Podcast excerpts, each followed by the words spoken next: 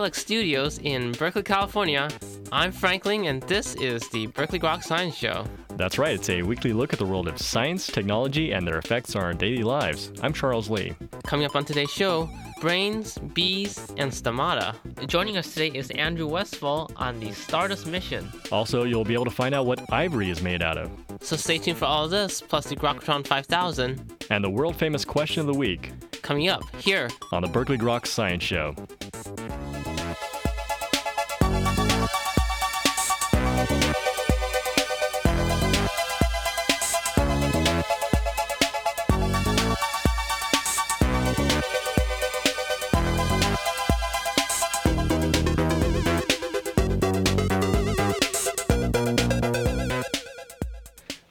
Back to Berkeley Groks. I'm Frank Ling. And I guess that makes me Charles Lee. How you doing, Frank? It's Still January, right? Uh, January is probably the best time of the year. The whole year lies ahead of you. So much promise, so much. Uh, Yeah, so much hope. Here's our animal fact of the day. I look forward to the animal fact all week because I'm just surprised at how many animals there are on this planet. Yeah, more than humans. So when are we uh, going to do a plant fact of the week? Is Okay, maybe next week I'll do something with wasabi or something. So it turns out honeybees have hairy eyes. Of all the bee species, they're the only ones that have hairy eyes. Okay, so are they like most insects that have compound eyes? Yeah, they have compound eyes. Okay, so all the little individual eyelets are, are hairy. Yes. Do you have hairy eyes? Hair on pretty much every other part of my body. Okay, so I do have a story related to bees today. So how many times have you gone through puberty? Well, the first time was rough. The Uh-huh. second time a little bit easier. This third time, I think I finally got it down. So you're not the alpha male, right? I'm like the zeta male. so it turns out bees undergo through two developmental phases. uh huh. Uh, the first one happens within the first seven or eight days of their life, where they transition from a baby into being a, uh housekeeper. Basically, they maintain the hive. Oh, okay. That's correlated with their age. But something that happens later, and it's not so correlated with age, is when they transition into the foraging mode, where they become bees which forage for nectar and pollen. Mm-hmm. In that second phase, a series of gene expression changes occur in their brain, and that's the second time. For the first time, using microarray technology, they were able to identify uh, how these genes are uh, turning on and off at these two stages of the bee's life. So there's two distinct stages now. They'll be ready to undergo uh, a, third one? I mean, third time's the charm. Maybe they just turned into a female or something. it's carried out by uh, Mr. Gene Robinson. Very appropriate. yes, and it was published in our very favorite journal My goodness. The proceedings? of the National Academy of Sciences. PNAS.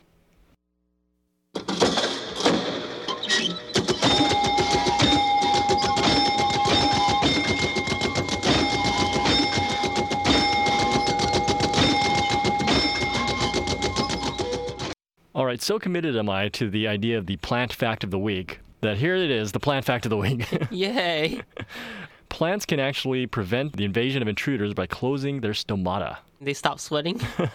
Well, in a sense, right? So the, the stomata, as you might know, are those tiny pores on the leaves of plants, right? Right. They open and close, and it's thought they were just used as portholes to allow gases to come in and out. Right, water. Water, yeah. They actually can also close them in response to bacterial invaders. So it can prevent them from being infected. Yes, it's been shown now that by a team led by Sheng Yang He of Michigan State University that Arabidopsis uh, can detect bacterial compounds and that triggers the stomata to close. So it's an interesting defense mechanism, but it turns out that a particular plant pathogen, Pseudomonas syringae, manufactures a compound that actually forces the stomata to actually reopen. So it's a, it's an ongoing battle between plants and bacteria. Uh huh. So imagine if you could close all your sweat pores. Actually, then I wouldn't have to take a shower because you might burn up though. it was uh, published in a recent edition of Cell.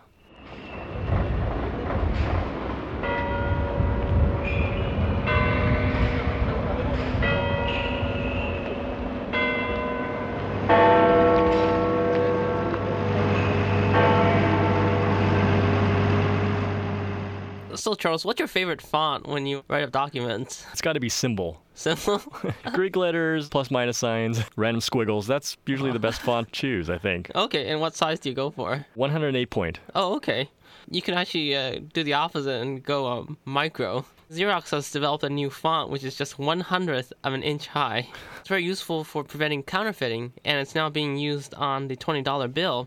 So if you can't see it, but maybe if you had a microscope and you looked at the border next to the picture of Andrew Jackson, what you'll see is the really tiny words uh, United States of America, 20 USA, 20 USA. Thought it would be something uh, novel like Kilroy was here, but those guys at the Treasury have no sense of humor. If you look at the s- signature for the um, some personal checks, they have these tiny words that says authorized signature uh, all over it. It's a way of helping to prevent counterfeiting. So, is there any special dimensions that needed to be done to create this micro font size? Xerox calls it microtext, but supposedly Microtext. I'm sure people can uh, install on their computers and uh, write really tiny documents. Hopefully, it's a serif font. This is a very nice summary in Chemical and Engineering News.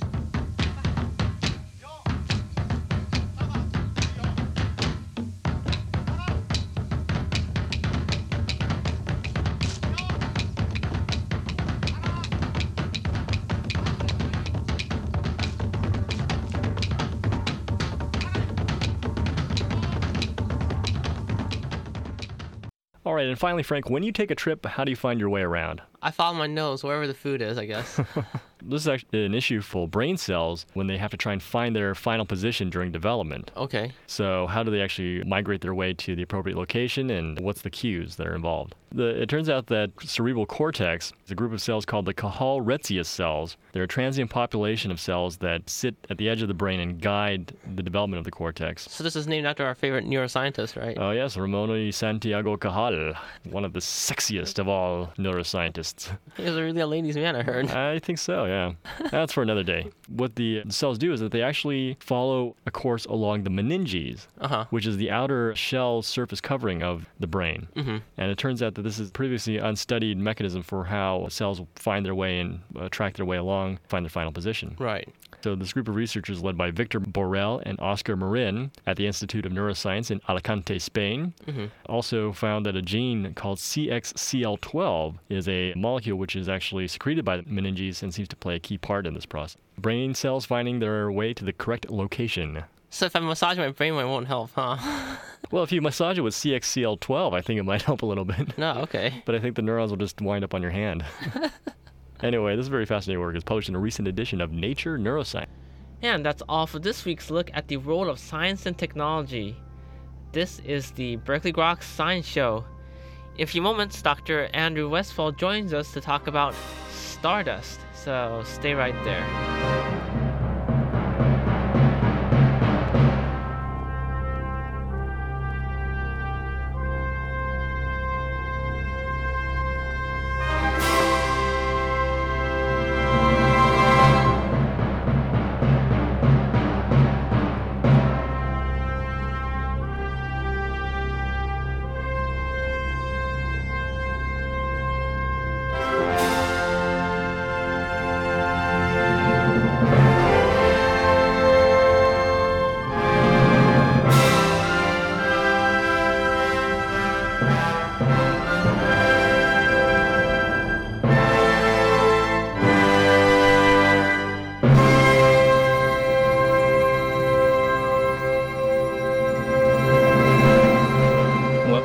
To Berkeley Groks. Well, scientists have known for a long time that the solar system, the Earth, and life here on Earth are made of stardust. But where exactly it comes from and how it came here has uh, been a long time mystery until now. Um, Today, the University of California Berkeley is the gatekeeper of dust samples collected from NASA, and uh, scientists all over the world have been actively figuring out uh, the composition and the history behind this dust. Well, joining us today here, one of the leaders of this project is uh, Dr. Andrew Westphal from uh, the Department of Physics here at Berkeley.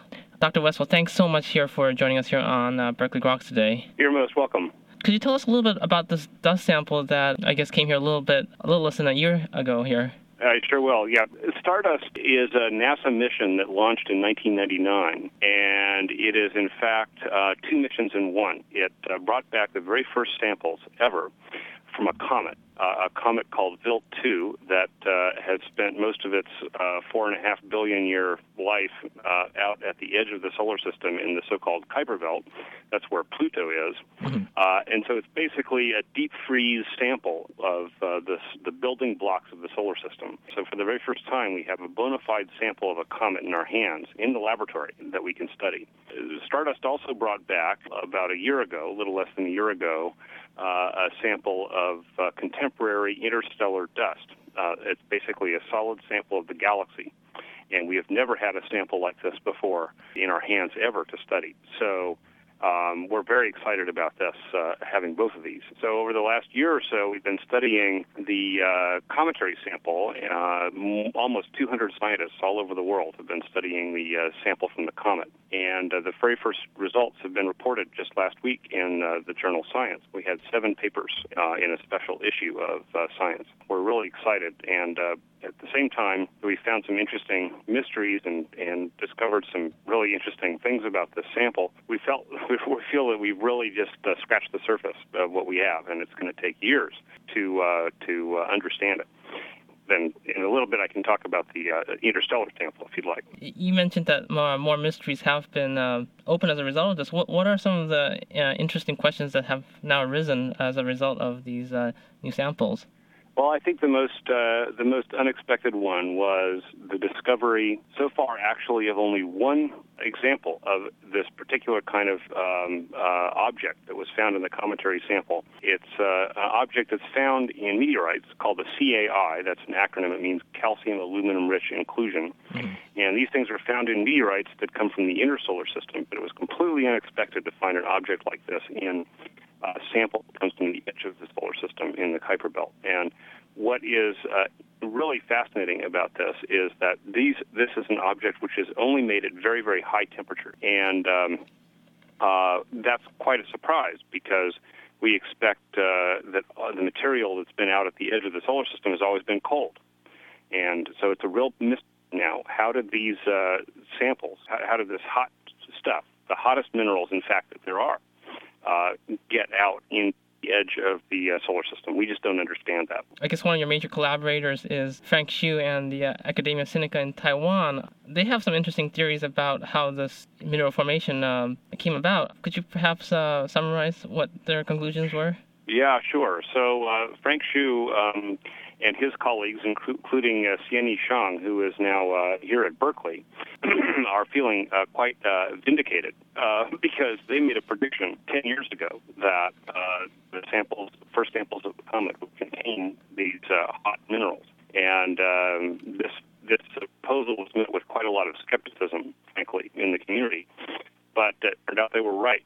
And uh, their I, their idea, their picture, is that in the early solar system, there was a very strong solar wind, similar to the solar wind that we have now, uh, except much stronger and produced by a completely different mechanism involving a reconnection of magnetic fields, strong magnetic fields in the early solar disk. And this would throw materials out from only a few solar diameters from the sun all the way out to uh, sprinkle material all over the uh, uh, early solar system. So the prediction then is that no matter where we look in the solar system, we should find materials like this. And um, so uh, that is an impetus now for to go get more samples and see if that's really true. Very cool. And I understand um, the experimental setup for this process was actually quite an extraordinary feat. Um, you certainly had not just space scientists, but material scientists and uh, engineers uh, find ways to collect this dust and bring it back safely. You know, what were some of the interesting um, um challenges in, say, uh, developing this aerogel that you used to uh, collect the dust? Well, uh, this this mission has a number of really interesting uh, and unique features to it. Uh, one is that it used this uh, bizarre material called aerogel to capture particles, uh, both from comet and from the interstellar dust stream that's streaming into our solar system. And uh, this is a bizarre material. It's only a few times as dense as air. If you hold it in your hand, it kind of you can't feel its weight. It looks, looks like a ghost. It, uh, it's just the most bizarre material you'll ever meet. And uh, but it has the property that it can capture particles going at uh, many kilometers per second, many times the speed of a bullet. Uh, in many cases, practically intact. And so that is uh, uh, a unique thing about uh, this material. So uh, the other thing that's unique, I would say, about Stardust is that it's a sample return mission. Uh, that's not quite unique, but it is unique in the sense that this is the first time ever that we have a solid sample of material from beyond the moon that has been brought back. And uh, so it's uh, it's just uh, kind of amazing. You know, we go into our lab and we're working with these samples that have been three billion miles, seven years in space.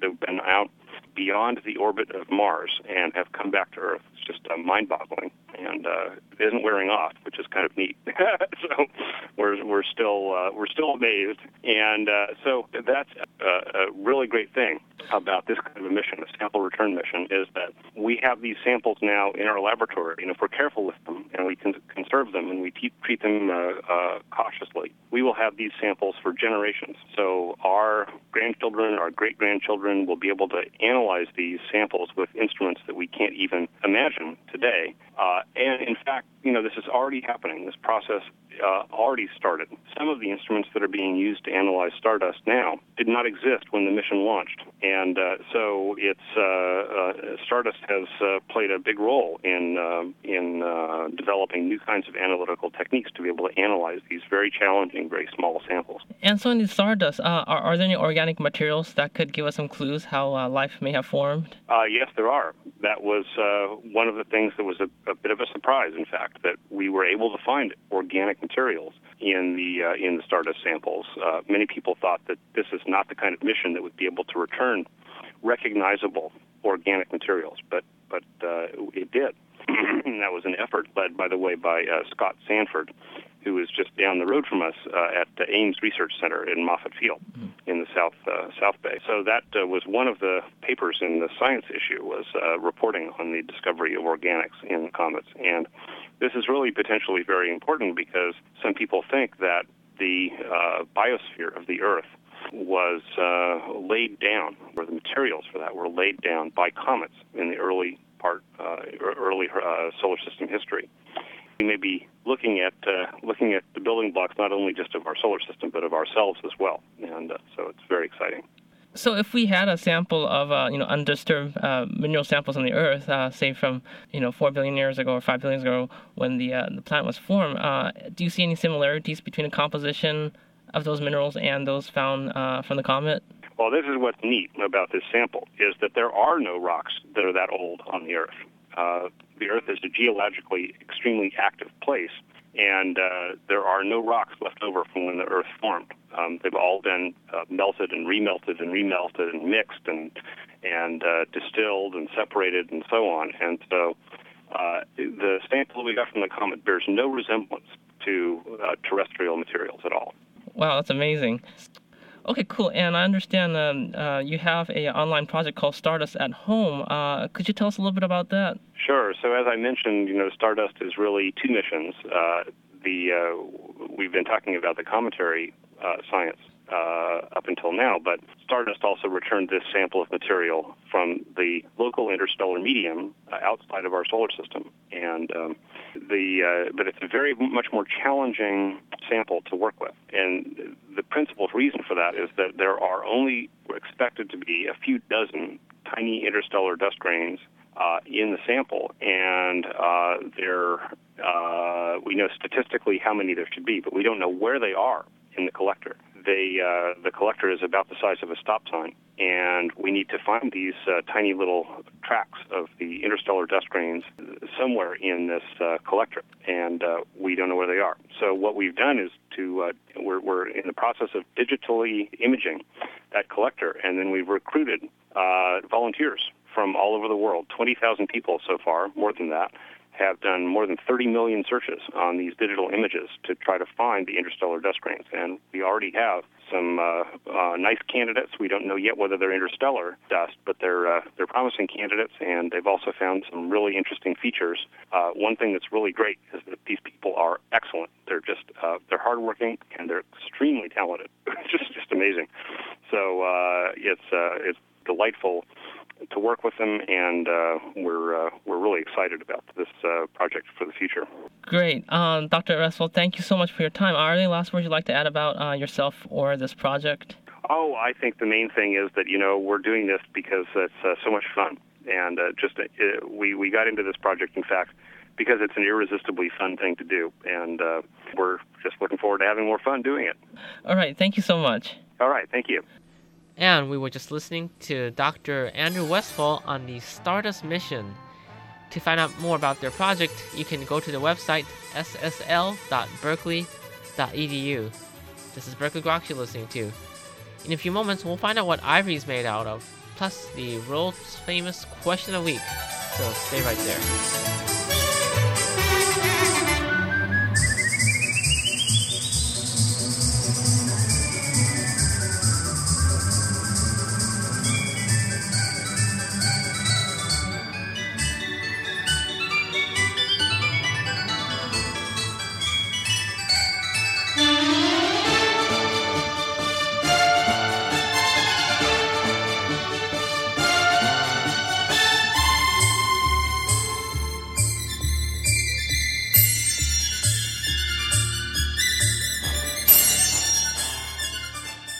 Welcome back to Berkeley Groks. Well, Dr. Westphal has kindly agreed to join us on this week's edition of the Grokatron 5000, the computer formerly known as Deep Blue.